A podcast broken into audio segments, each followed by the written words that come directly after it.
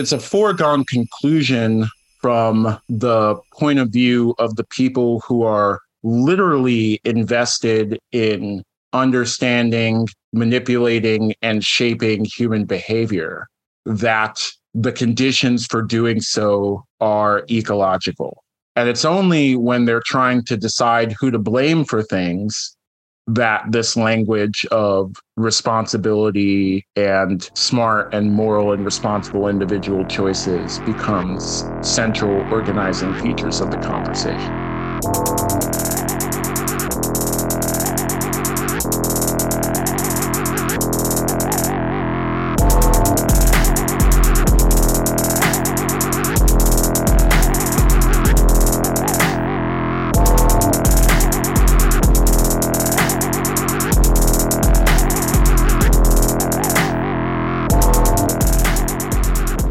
Welcome to the Death Panel. If you'd like to support the show and get access to our second weekly bonus episode, become a patron at patreon.com slash deathpanelpod.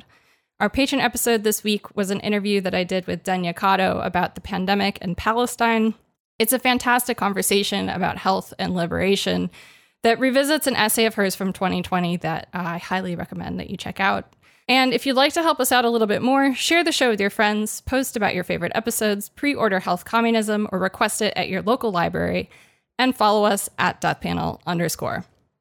So on today's show, Phil and I are joined by our guest, Olufemi O. Taiwo.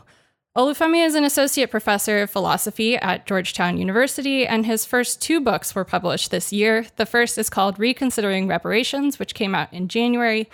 And the second, which he's here to talk about today, is called Elite Capture How the Powerful Took Over Identity Politics and Everything Else, which was published by Haymarket in May. Femi, welcome to the Death Panel. It's so great to have you on. Thanks for having me. I've really actually been looking forward to getting a chance to talk to you about this book for a while now, mostly because I grabbed it to take with me as hospital reading in late May. And honestly, out of every book that I've ever picked to take to the emergency room on one of those trips where you're like, shit, well, I know I'm going into this whole thing and it's going to be here. Like I'm expecting to be here a while. Um, this, uh, you know, has really been a fixture of my entire adult life since I was 19. And I'm saying this completely honestly and not trying to be superlative here, but of all the books that I've grabbed over the years for trips like this, Elite Capture was the most on brand. Um, it was the argument I really needed to be sort of thinking about while I was sitting feeling like absolute shit and killing time in between trying to self advocate basically in an ER during COVID in a new hospital that had very unfamiliar social, procedural, and systematic norms that were very different from the hospital that I was used to, which has its own sort of unique and vulgar, glaring class and identity dynamics on display. But, you know, there have been many moments that I've had since reading your book when I'm I'm thinking through, for example, like recent shifts in COVID policy for the show. Um, and parts of your argument come back to mind, particularly, mm. for example, your engagements with common sense, common ground, and common belief, um, which I hope we can get into later in the discussion. So, anyways, that is all to say, um, Femi, I'm really glad to have you here today. And thank you for writing this book. And can you start us off by talking about the project of the book and give us a bird's eye view of the argument that you're trying to make in Elite Capture. And if it's not too tall of a task, could you also touch on your background, research interests, and sort of how that brought you to the argument of Elite Capture as well? Thanks a lot. Wow, I've never never gotten an endorsement quite like that one. That's so in general, I do social political philosophy. Um, I think about how our social systems are put together um, and the way that I do that, the particular themes and figures that I draw interest from and that I uh, pay most attention to come from anti colonial, anti capitalist, um, and Black radical traditions of thought. So that's me in general, um, partly because of intellectual reasons, just having to do with philosophical questions like what do we know and how do we deal with building knowledge together and exchanging knowledge together. Um, so, very kind of abstract intellectual questions and really concrete organizing questions um, that I stumbled onto while doing, you know, organizing stuff.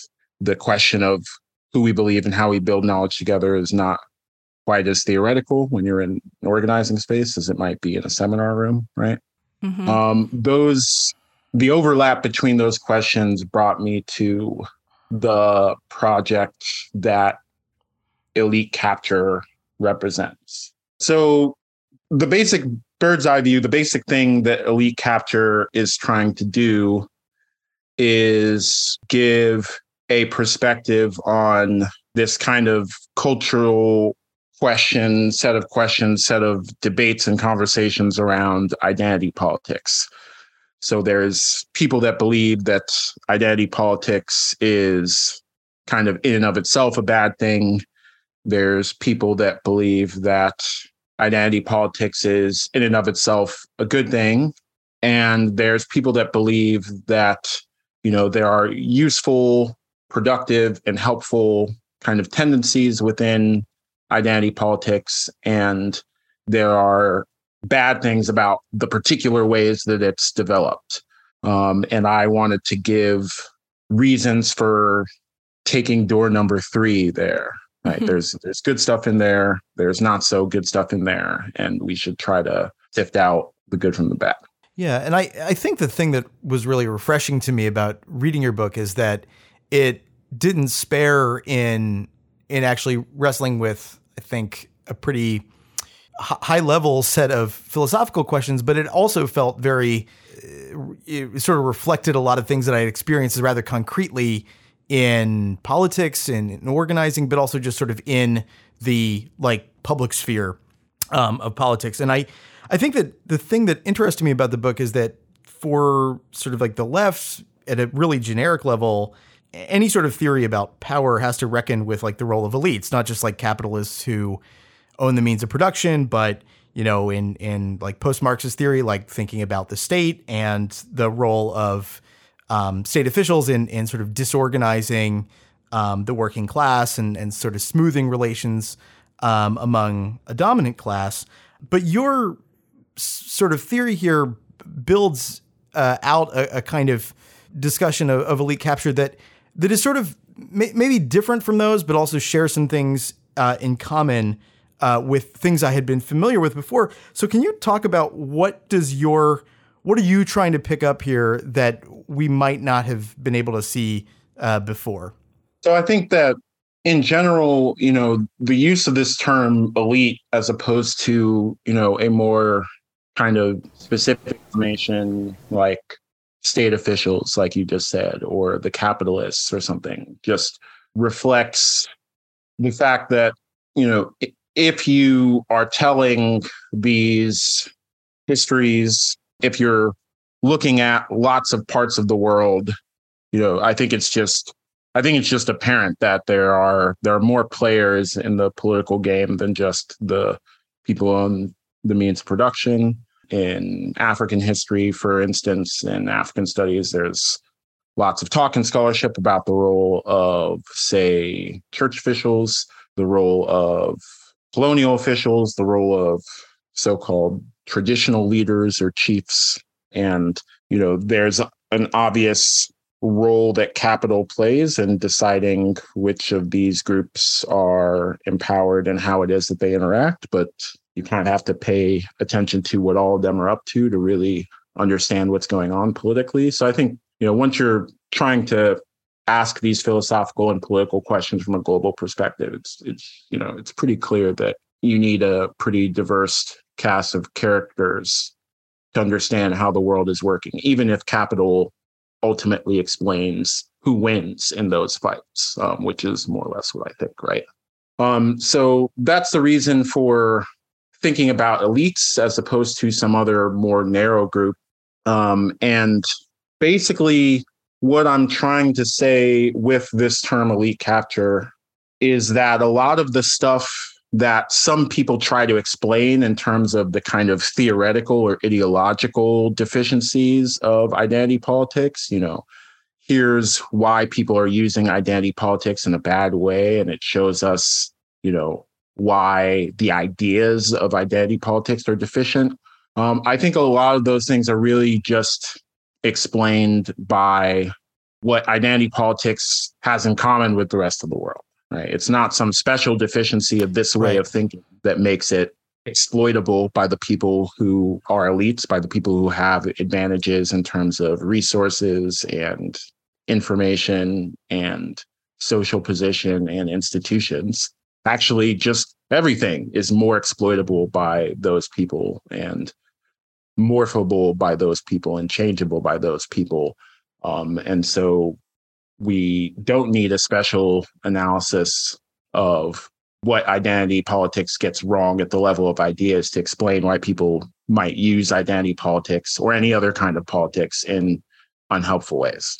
Well, I was wondering if, actually if you would mind quickly touching on what you mean by identity politics, because I think, as you're saying, there is this tendency to sort of take a critique of elite capture, which I guess I think a lot of people almost think about it wrong, in that when they think about elite capture, it's like a question of like, does it exist in the instance or does it not exist in the instance? And I feel like more what you're saying is that it's it's functionally always there um, as a kind of baseline, and that it's more a question of sort of what degree of elite capture is occurring in whatever context, and not so much a question of is it there or not. And that people often sort of confuse what is really a critique of elite capture as a mode of using ideas in order to you know, sort of perpetuate or enforce the status quo through either social norms or laws or whatever. You know, there are so many different ways that it's it's more actually that they're they're critiquing elite capture itself and they they are saying that it's identity politics. So can you sort of explain your I guess third third way of identity politics, not to like be using it that way in the kind of like third way liberal establishment, but this kind of move towards like a more um, forced, nuanced perspective of like what we mean when we say identity politics, sort of your take on it, where that comes from, and also the ways that I guess identity politics is often mischaracterized relative to how you conceptualize it. Yeah, so the term identity politics comes from the Combahee River Collective, which was a queer black feminist socialist collective um, that formed in Boston in the 70s. And as far as I can tell, what I mean by identity politics is pretty much what I take them to have meant, which is just how we're going to do politics is we're going to start by looking at our political situation, where we fit into society, um, and we're going to let that be a starting point for figuring out our agendas and priorities, politically speaking. Um, so we respond to the situation that we're in. That doesn't mean that we can't, starting from that point, move to working in coalition with people in different situations. Um, it doesn't mean that we can't move to a larger um, analysis of the whole world and not just our place in it, but it's just a starting point. Right? So a lot of work that might start from an analysis of gender or race or ability or the combination of these things could nevertheless end up at somewhere more universalist, right? Um, and that's pretty much what I mean when I talk about identity politics. And I think what it's come to mean, um, especially in the hands of the people who position themselves against identity politics, mm-hmm. is um, it's come to refer to the people who are wielding identity not as a starting point, but as a stopping point. So right. to say, right, um, not only am I going to start by thinking about how the the way that the world is put together is unjust towards me and people like me, um, but that's the total list of people that I'm fighting for. That's the total list of people that I'm fighting with. Um, and those concerns should override everyone else's concerns, or we can't work together. Um, so I, I don't understand identity politics that way. Right. So I'm I'm curious. You know, you, you talk about sort of the elite capture of identity politics as having a lot in common with the elite capture of uh, everything. And as I was reading it, I was like, you know, the, a lot of the examples that you bring up seem resonant to me in all kinds of domains, uh, including domains that have nothing to do with uh, identity as such.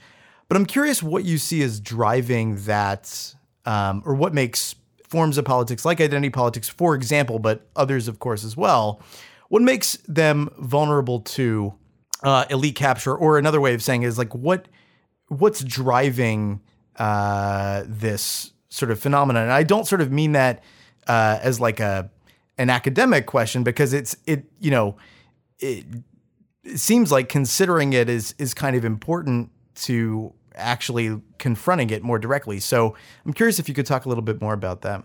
Yeah, so this is a core point that I was trying to make, or at least, you know, point at with the book. And it goes back to um, the way Beatrice put it just a second ago, um, pretty helpfully, you know, that elite capture isn't some thing that happens at the level of some individual act, right? I'm, I'm not thinking about elite capture as just when somebody powerful decides to lie about an identity politics issue. Right. Right. right. That's that happens, obviously. Um, I'm not, I'm not right. saying that it doesn't happen, um, but that's not the phenomenon I'm trying to characterize. It's more like a spectrum of a certain kind of political situation. And I think maybe the most helpful way to put it is to think of elite capture the way that you think of inequality, right? So there's inequality in lots of social systems, um, arguably all of them, right? But inequality can go up or down, right? Does the top 1% have 10% of all of the wealth that exists, or do they have 50% of all the wealth that exists? Both of those situations are unequal, but the second one is more unequal than the first one, right? Elite capture is exactly that kind of thing. Um, elite capture is just describing what you could call a sort of practical inequality rather than just um, a resource inequality. And obviously, those are related. If you have a lot of money, it becomes easier to do a lot of things that's hard for people who don't have money to do. Right. But what we should notice is that some of the things that people can do with money or resources or ownership of a media organization or with political influence over scientific granting bodies is they can decide what perspectives circulate and how much perspectives and how much those perspectives circulate. Right. So there's a variety of ways of thinking about identity politics, just to bring it back to what we're talking about in particular. Right. And if you are hiring at a university, or if you are giving someone a news anchor position, or if you are investing in grants for someone to develop that way of thinking, are you going to do that more or less if the way that the person is talking about identity politics is fundamentally against you and your interests? I think you're probably going to do it less, right? So over time, the people that talk about identity politics, the ways of talking about identity politics that are friendlier to the powers that be, let's say, mm-hmm. the corporate diversity, equity, and inclusion way of talking about identity politics is going to get a lot more of the corporate bucks than, say, the Combahee River Collective way of talking about identity politics. That is a feature not of, you know, what the Combahee River Collective statement did or didn't say.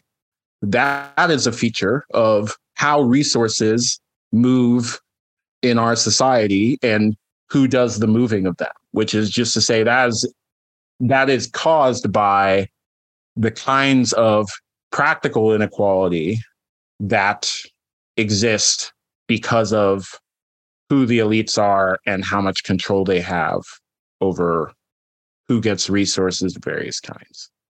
Right. There's this part also I think that uh, in in your book where you talk about it in terms of like uh, what resistance certain ideas are going to sort of experience into the world. I think a lot of people think of elite capture as a kind of one directional process of like just appropriation and extraction and that's definitely part of it but i think one of the things that i really appreciated about this is you really try and push that further and one of the sort of ideas that you bring in to push that critique further and really look at elite capture not as an individual moment but as a system quality you know as a as a as a guiding behavioral principle of how we manage and allocate all sorts of things as we're saying um, is this kind of idea of it being um, you know, way more than just cynical appropriation, I think is what you say. And that it's about these moments where also certain material things are, are literalized. I think one of the, the things that I think about so often with regard to your book and this idea of um, who is in the room, or as we joke on the show all the time, like who's at the table, um, and this idea of deference politics, which is in a way, I think, a critique of how these moments of elite capture are made visible in the sort of realm of like identity politics or diversity and inclusion. I think a really good example that that immediately comes to mind is, you know, in December, Rochelle Walensky, uh, director of the CDC, you know, made this statement that said, "Oh, it's great. The only people that are that are dying from COVID who are vaccinated have pre-existing conditions, and it's fine." And so there was this outrage, and the disabled community was given a seat at the table for this, you know, publicized and public discourse and conversation that the CDC and Rochelle Walensky were going to have with these disabled activists. And there was this kind of um, moment where I think a lot of people saw that as okay, like here we go. We're at the table. Everything's going to be good. The CDC is going to listen to us now. And no matter how many times things like this happen and you're proven wrong that you know the seat at the table doesn't really matter and that those people that were in that meeting with Rochelle Walensky were not there to convey their embodied expertise to the CDC they were there in order to allow the CDC to sort of put forward this this framework of like apology listening centering marginalized voices and then moving on and and keeping forward with the the sort of plan to maintain the status quo that put those very voices that they claim to be centering at risk. And and I so I appreciate um, you know, this critique of deference politics that you try and push, which is I think where the productive critique of identity politics actually lies. Um, can you talk about that idea a little bit and explain it? Yeah. So the basic thing, um, I really like that example. I think it's a really kind of clear example of one way that this goes, maybe the more popular way that this goes, where the basic idea of deference is we find somebody to listen to, um, maybe even draw our political stances from, who is from the right kind of background, usually a marginalized community, and we think of that action in and of itself as being the way to respond to a world that doesn't care enough or care appropriately about what marginalized people think and maybe more importantly experience. And so we have situations like like that one where the listening part happens but the actual changing the world part doesn't happen. But when we start thinking about identity politics and all these related kinds of thoughts, it's changing the world that we're after, right? And somehow along the way, we can lose sight of that. So, what I think about deference politics in general is at the level of ideas, it's very easy to say what goes wrong with it, right? Um, the thing we need to change is society what deference politics is about is changing how conversations go. Um, those aren't equivalent, and in a sufficiently bad society, they might not even be strongly related, right? Um, so theoretically, it's easy to say what goes wrong with it. But I think what's more interesting at the level of how we actually see these things play out is the kind of, you know, social story. There's a mm-hmm. lot of people who really you know, who really believe or at least profess to believe that once the right people get into, you know, get a seat at the table, as you put it, or get in the room, as I've put it, with the people who make decisions, then good things will start to happen. Good enough things will start to happen.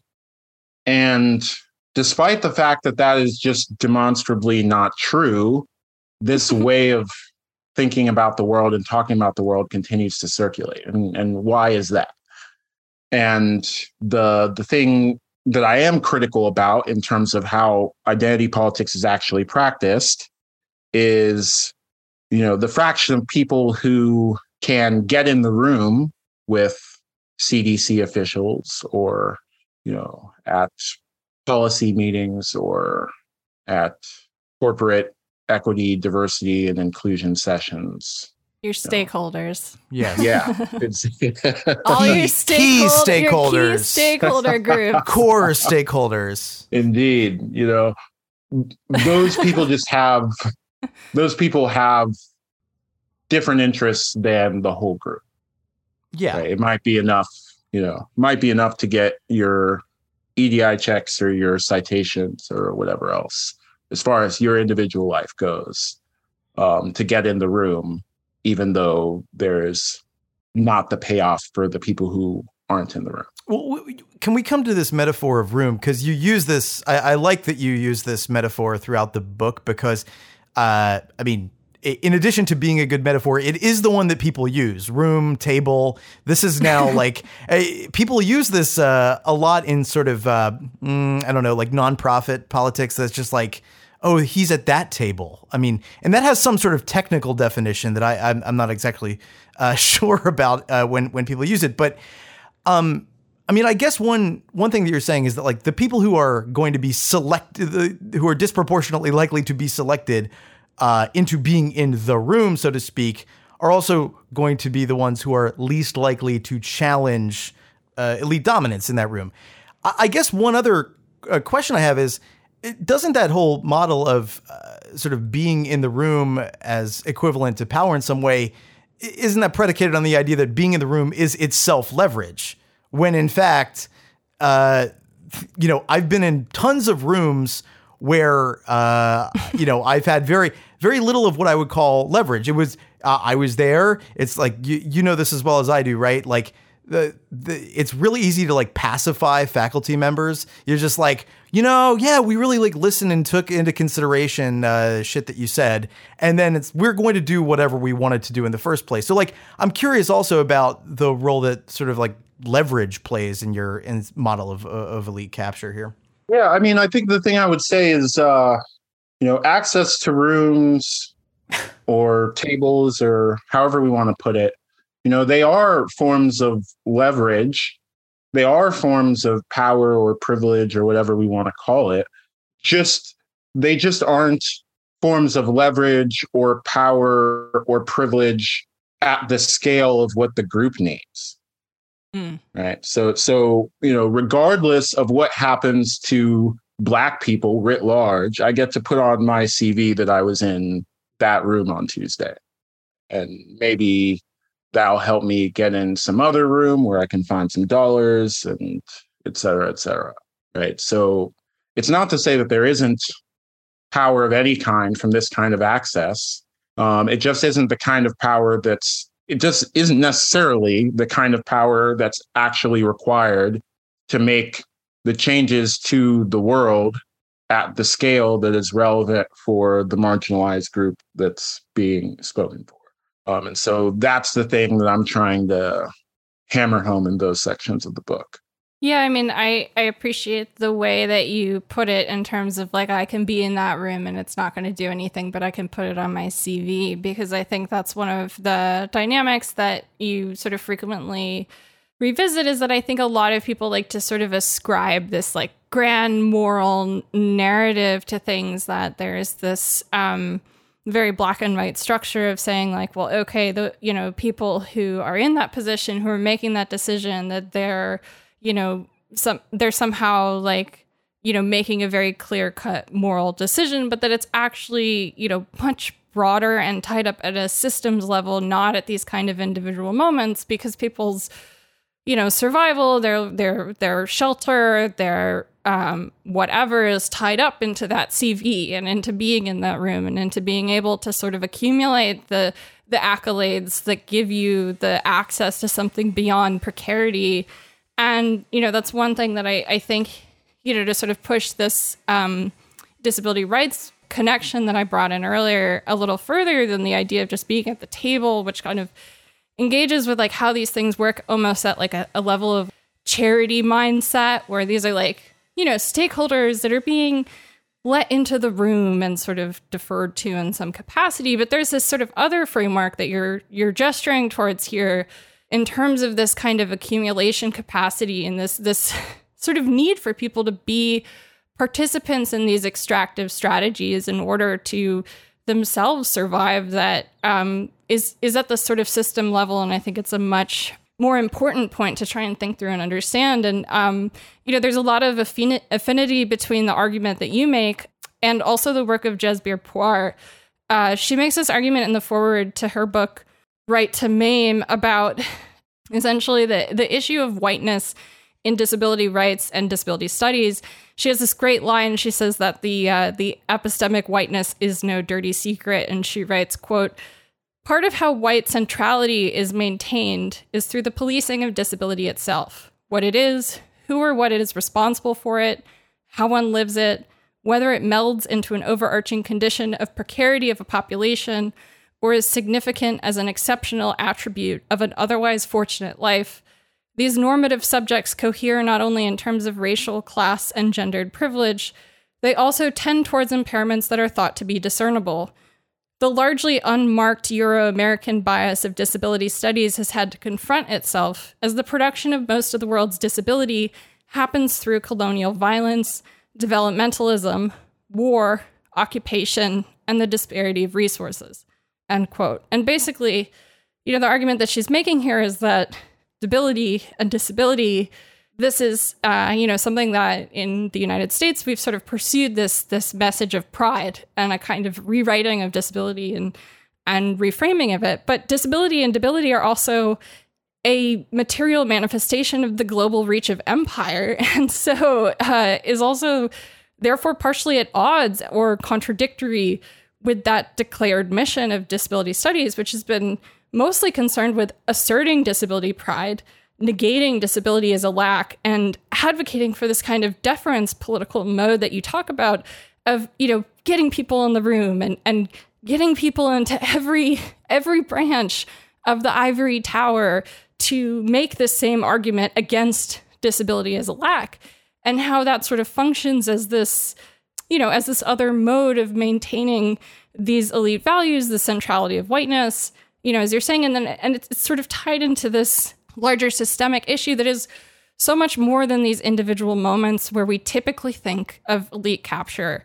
Um, and and it reminded me so much actually of the part in your book where you talk about E. Franklin Frazier's book, and I wondered if you could talk about his work a little bit. Yeah, um, maybe on the way to getting there. I just uh, I really I think I think the point that you made just now is is really important. Um, by one figure, the number of people who were disabled in Iraq after you know after the initial invasion and the shock and awe campaign um, went up 30 times relative to decades earlier, relative to the 70s. Something like 10% of the population was estimated to be disabled.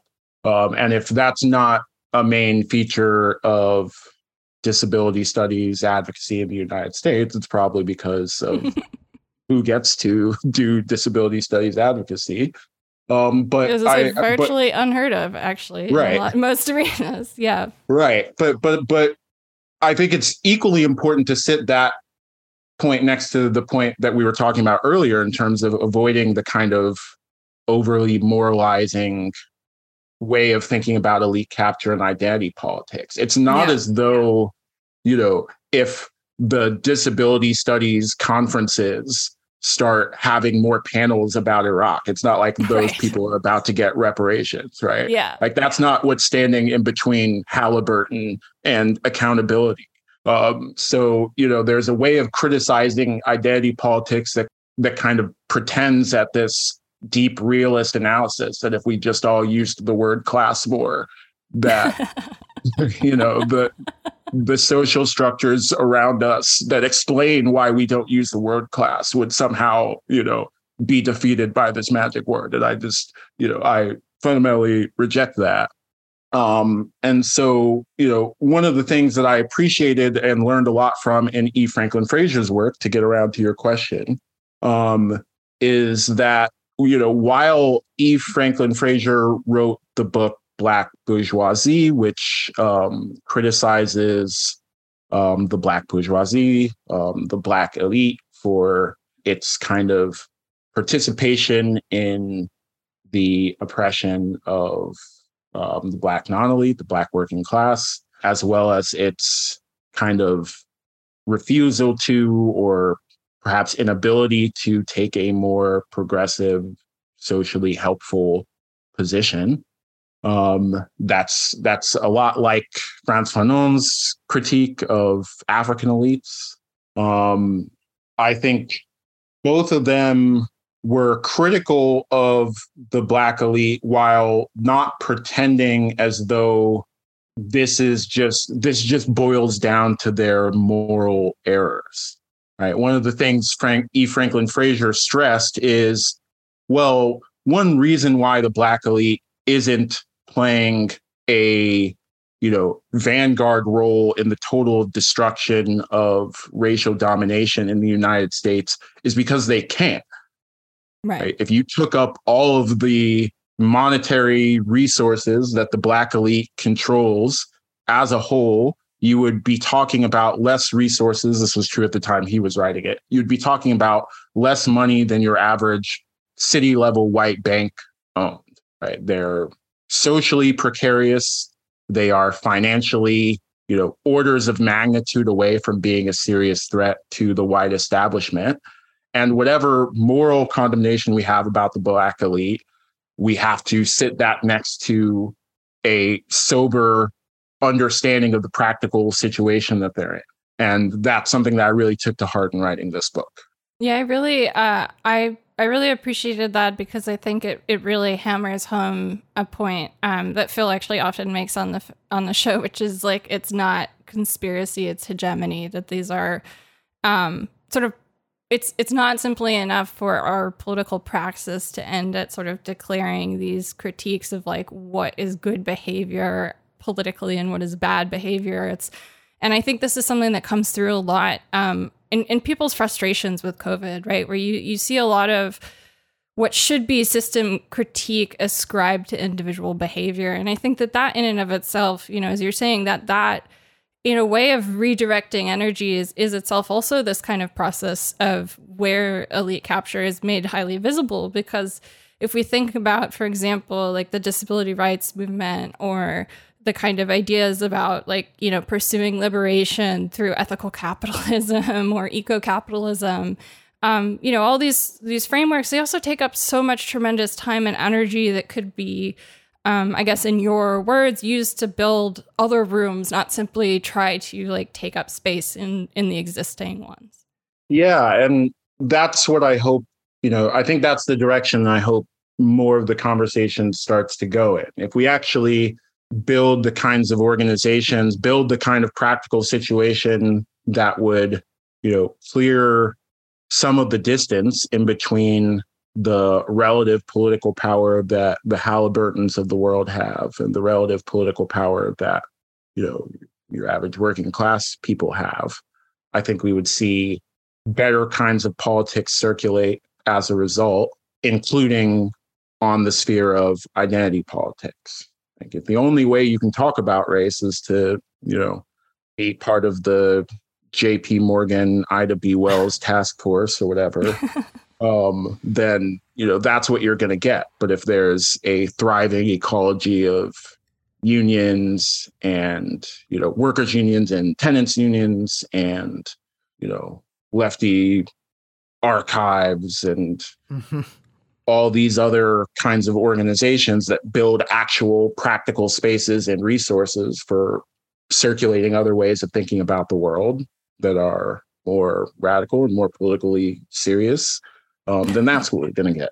Yeah, I mean, this is sort of brings me back to this metaphor that, uh, or this this sort of story that you use to ground, I think, a lot of the analysis, and and this is where I felt like the uh, I I wanted to take a, a, philosophy class taught by you, but you use this um, uh, the story of the emperor having no clothes, right? And you use it as a way sort of of exploring what the root of the problem is that you're that you're tackling right because i think a lot of what you're sort of talking about is the way that this sort of uh, system kind of imparts its values onto kind of everybody uh, within it. And so rather than actually building uh, organizations that are capable of confronting uh, power, we end up just sort of engaging in other forms of capital accumulation that end up sort of diverting us. Like there are any number of sort of diversionary activities that can exhaust your resources and time. So, can you talk a little bit about what that sort of metaphor of uh, or the story of of an emperor, the emperor having no clothes, kind of what that, how you sort of use that uh, in the book? Yeah, so I'm using the emperor, the emperor's new clothes fable as a way to answer this perspective that you know whatever the problems and pathologies with identity politics that we're seeing in terms of how people use it and how people behave in terms of referencing identity politics. I'm trying to answer this perspective that just equates those to, you know, deep-seated ideological problems with the ideas of identity politics. I'm trying to say why I don't think that's the right take on why we're seeing these problems associated with identity politics. And so, you know, the story, just in case anybody isn't familiar with the story, um, the short version of the story is there is, uh, you know, there's an emperor. His assistants bring him an empty hanger and says that it and and tell the emperor that it has a special robe that is invisible to everyone except the smart and worthy. And so the emperor, not wanting to be seen as not smart and not worthy, you know, pretends to put on the, this non-existent garment and walks around town. And for a while, everyone plays along until um, a small child makes fun of the emperor, and then the kind of spell is broken and everyone laughs. That's more or less the story. And what I say about this story is, you know, essentially, there's a reason why it's the emperor having no clothes, right? It was just Scott from down the block saying he saying he has a special robe that only smart people can see or something. Probably immediately everyone would just point and laugh and call him an asshole. He'd be committed. Yeah, yeah exactly. Yeah. That's I, I, mean, more seriously, that's that's what would happen, right? That's what you my know. book's about. Yeah. Exactly.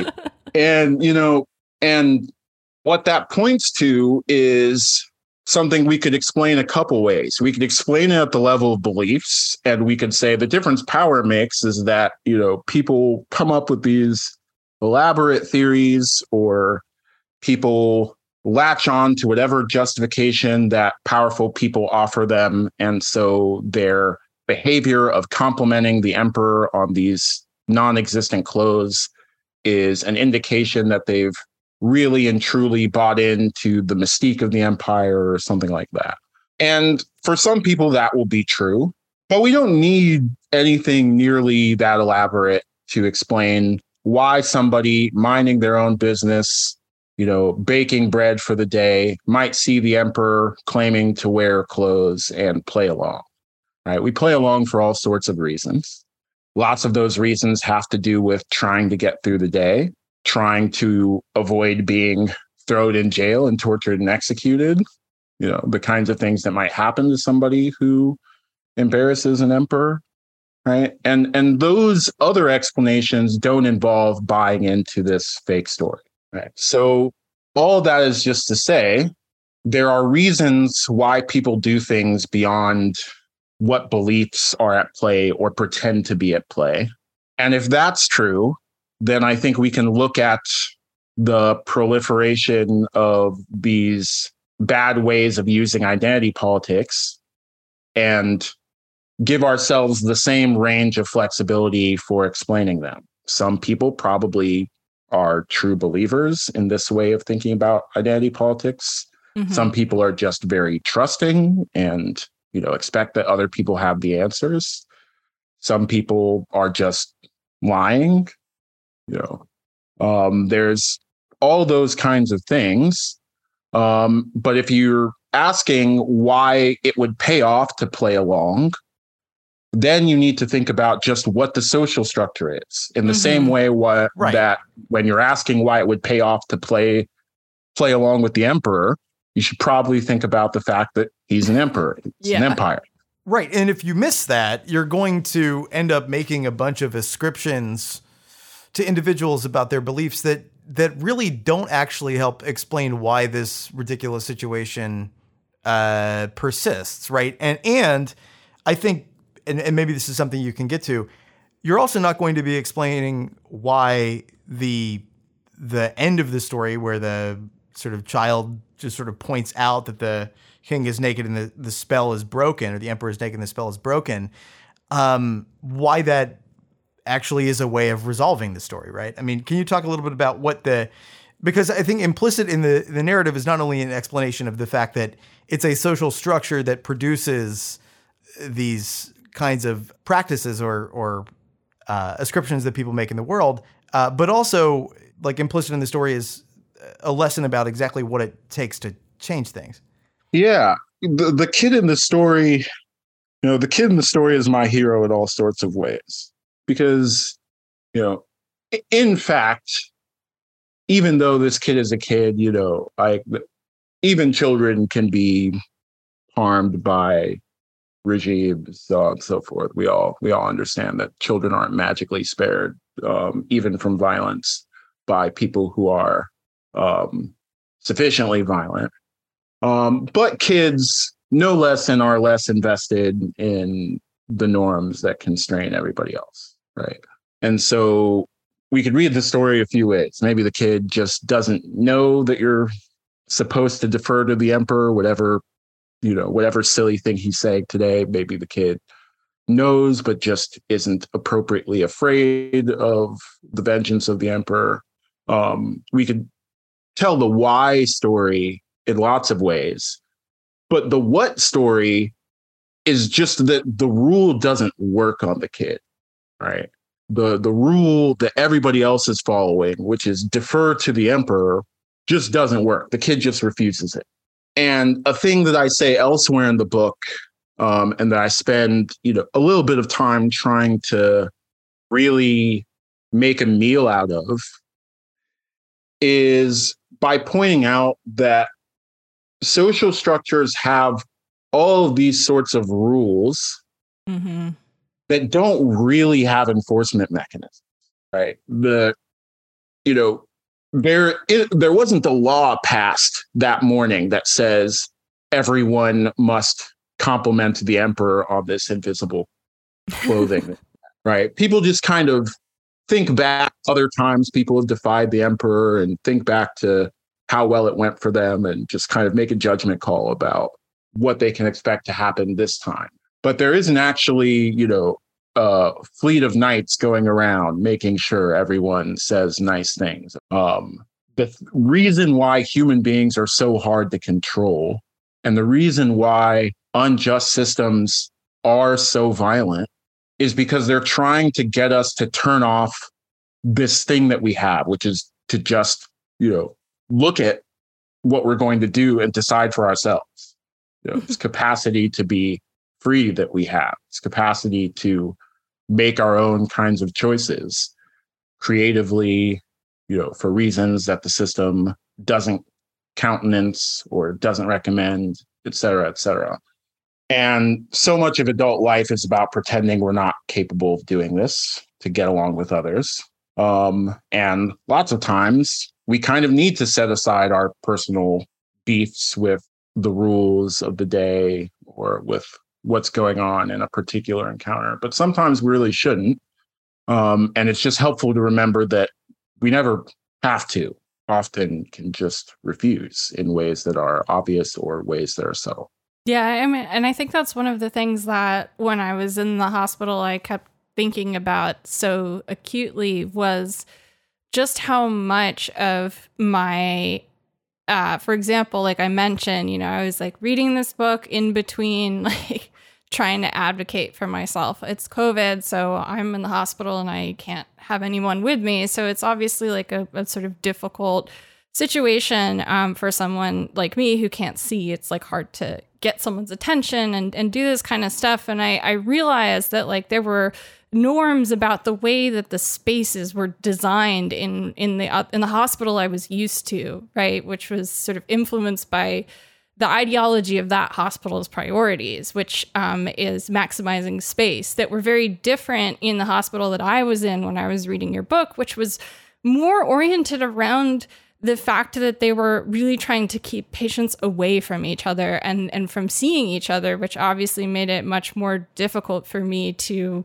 be able to get someone's attention. And I kept thinking about all these sort of you know you, you you talk about like these these sort of mechanisms mechanisms of enforcement right? That there are these soft mechanisms there are hard mechanisms there's straight up repression and and these kinds of like ideas about behavior and communication and and norms and enforcement has been really central to a lot of the debate around the pandemic and I think a lot of the debate about the idea of like sort of needing to meet people where they're at with policy and needing to, you know, sort of do these uh, interventions around consumerist uh, frameworks like tools or pharmaceutical only interventions and avoiding things um, you know that would have this kind of material impact for example for the kinds of people who are actually experiencing the the brunt of the downward extractive pressure and suffering of COVID, which is people who really need protection at work, who need the kind of um, frameworks of communication to give them a kind of leverage or um, a, a framework for enforcing the fact that they need they want to take behavior to protect themselves. And instead we have this like completely different approach that i think plays along with these ideas that we tell ourselves about the reasons why good things can't happen one of which is to you know blame people as these individual moral actors for sort of failing to be i don't know like some sort of superior being that can make these interventions. And and it's not it's not a matter i think of of finding um you know moments where individuals can become like heroes as you're saying. It's about finding ways to reassert um, new kinds of common ground and commonality and, and common knowledge. And I, I appreciate how one of the things you also really focus on over and over throughout your book is the role that political education plays in this. And it was one of the things that i just you know my interactions with the doctors with the nurses with the staff everything was so incredibly different just from the unspoken rules of being in a different hospital system. And and it's I think those moments where you really see like ultimately these are two different systems that are designed to do the same thing, which is to deny people care, to maximize profit extraction and to manage volatile populations, some of whom are not wanted in the hospital and they're trying to get out while other po- populations are more desirable.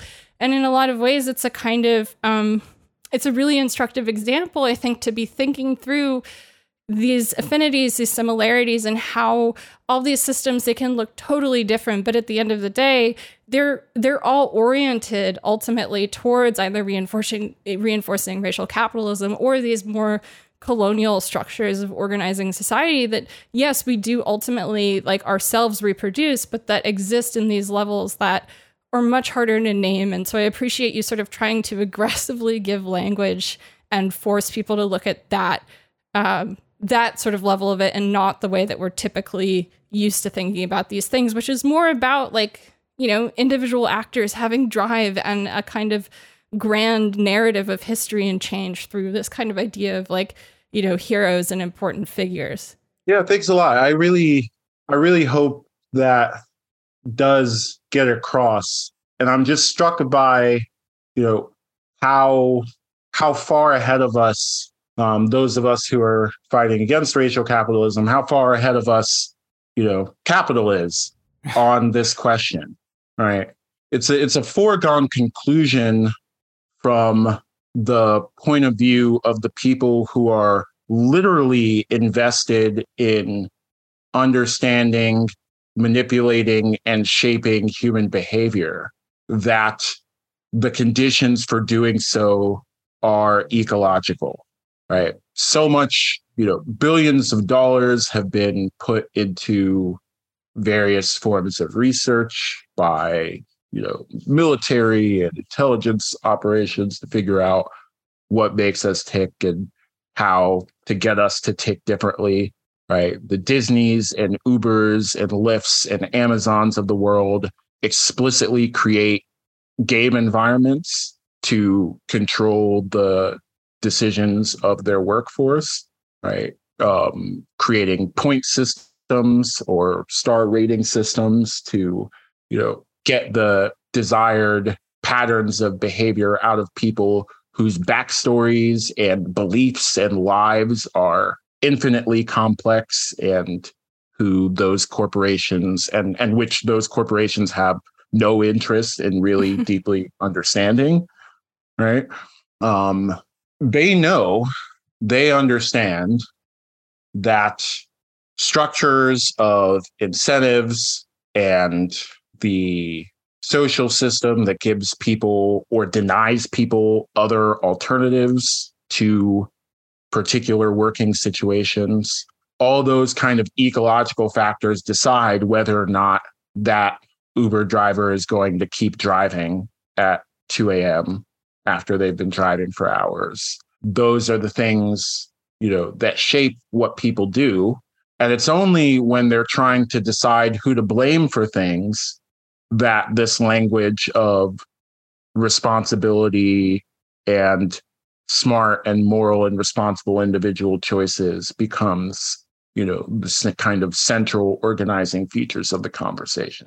Absolutely and i appreciate this this framework that you assert towards the end of the book which is towards something you call a constructive approach to politics. Do you think maybe as a final point, you could walk the listeners through what this constructed um, view is. And essentially I guess I would I, I would be really interested to hear you talk about how this constructive approach is also something that you say is more difficult. Because I think that's a that's a very key component towards like understanding the praxis of how we come to do the work together to work towards these goals. I think um, I I think I was reading something uh, that you wrote about your other book, which I haven't read yet, but is in my pile, and I'm looking forward to it. Where you talked about, you know, the world being this thing that we're all constructing together, obviously in real time through networks of systems and relationships and interdependence, and that there's really nothing that we can do in one country that's ever locked into this perspective of like the kind of bordered politics that we're used to thinking about things in terms of frameworks of feasibility. I mean, I think it's incredibly frustrating to be someone who works on health justice, right? And to be forced to think through health justice constrained to the politics of the United States because no movement for health justice can stop at the borders of one country for even trying for the same goals, right? But the fact of the matter is, is that there are many people working towards health justice who have very different goals than we do here on Death Panel. And I, I think this kind of constructive approach that you talk of in the last chapter of your book is is a really interesting way of discussing and framing that kind of approach to political praxis. The constructive approach, as I see it, is just the kind of natural conclusion, at least starting from the kind of politics that we have, I think, just a natural conclusion of the descriptive point that we were just talking about, right? So if the way that we're controlled, if the thing that explains our behavior, or one of the primary explanations of our behavior is our ecology, our choice environment, right? If the reason why I don't make fun of the emperor is the empire, um, it's the world that I live in, then that's the thing that we need to change um, if we want to act differently. So it's not, you know, deciding, coming to all the correct takes and then, you know, letting the actions flow from there. Um, but it's making parts of the world over again, making pockets of the world different so that better political action becomes easier to do. Mm-hmm. Mm-hmm. If you want people to walk in an orderly way across the street, you can yell at them about the importance of road safety, or you can paint a sidewalk and paint a crosswalk rather. Um, this is the paint a crosswalk view of politics. and uh, the, you know, one example, you know, a tried and true example of left politics is the union, mm-hmm. right? What is it that a union does?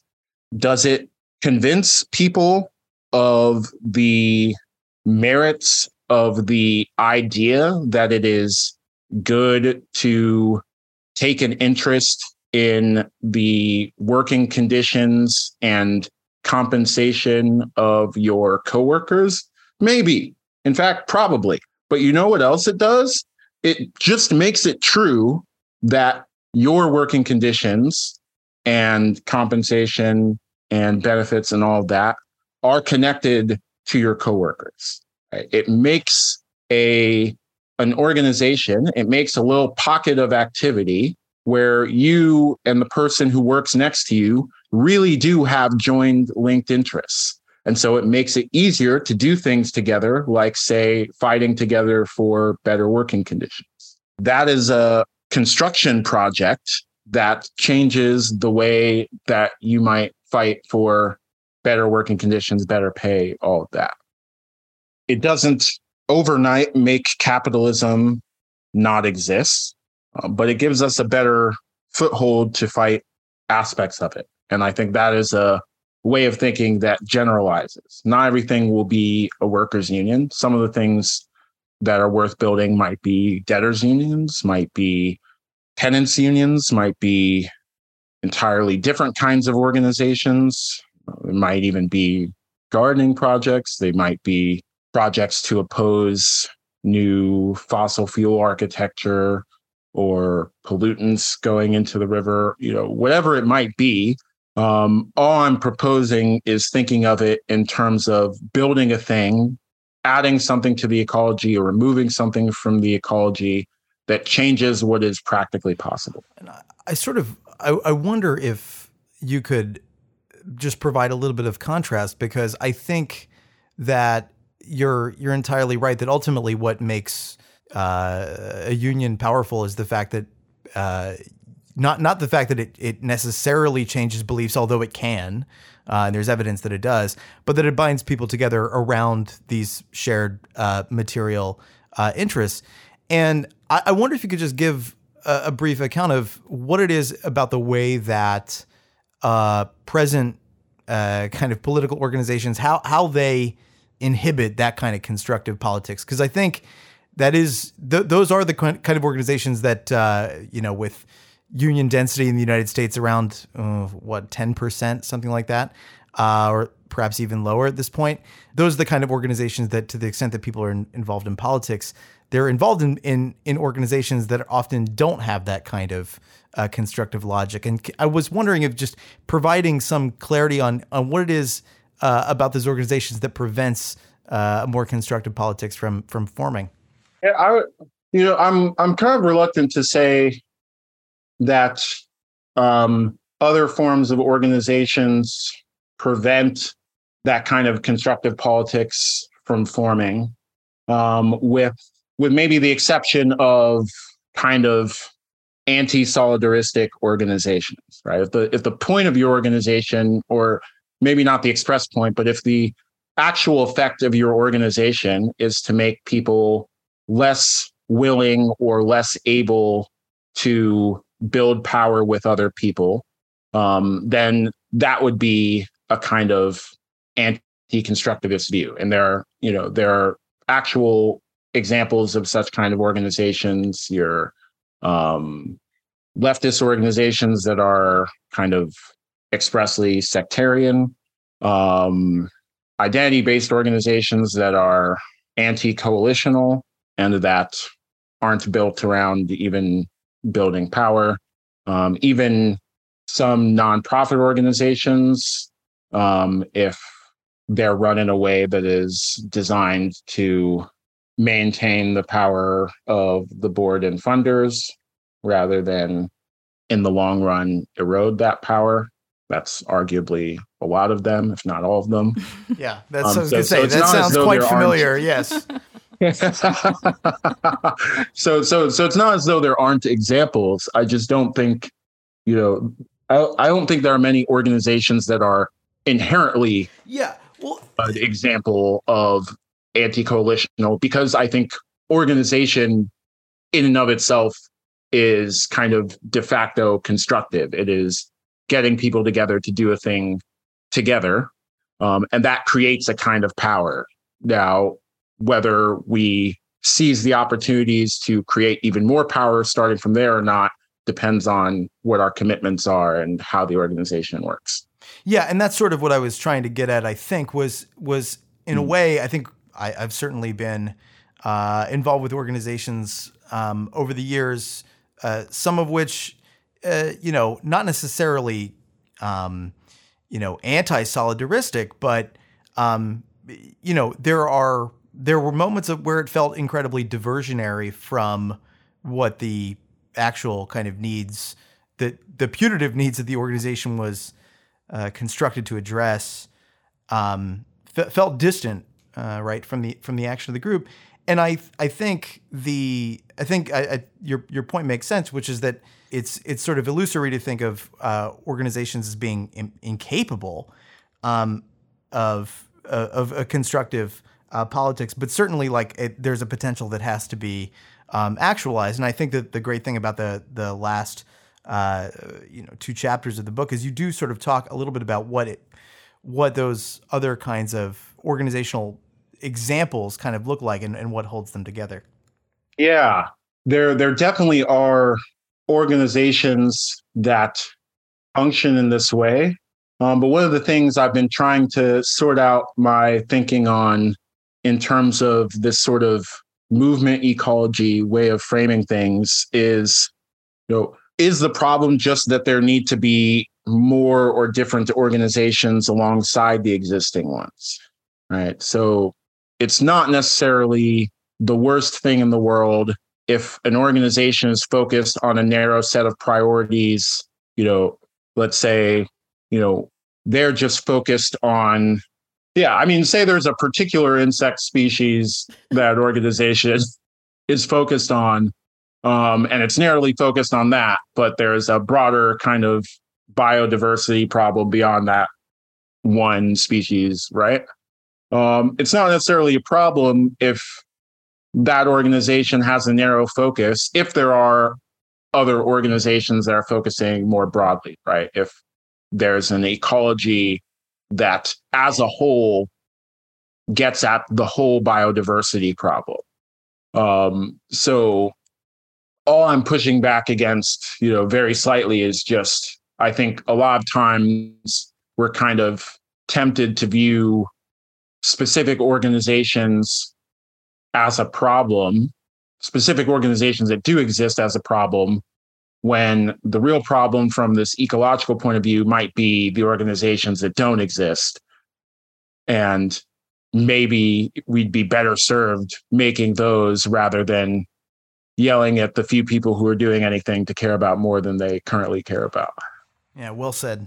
Yeah, absolutely. I mean, and I think it it sort of speaks to this point that I really appreciate you you making also in the final chapter about kind of trauma politics and how shared experience doesn't automatically, uh, you know, give someone the kind of political lens necessary to speak on behalf of a whole group, but that that's also kind of one of these functions of like elite capture within systems is is to basically, you know, be forcing things to speak on behalf of the whole when the point is to actually orient many modes of working and thinking towards, you know, I think specific goals of of liberation, not just like continued status quo domination, colonial extraction, and maintaining these, you know, systems that are much bigger than any one country and have this global scale, but that essentially often are perpetuated by this focus on these kind of like individual moments as if these these heroes and bad actors are all we need in order to just, you know, snap our fingers and, and have the world that we want.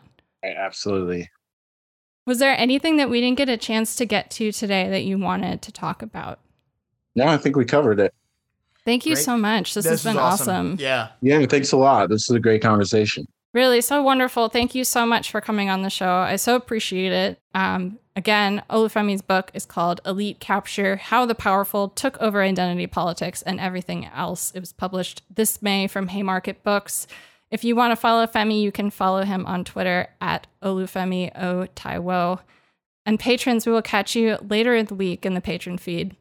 If you'd like to support the show, become a patron at patreon.com slash deathpanelpod. And if you want to help us out a little bit more, share the show with your friends, post about your favorite episodes, pre-order Health Communism, or request it at your local library, and follow us at deathpanel underscore. As always, Medicare for all now, solidarity forever. Stay alive another week.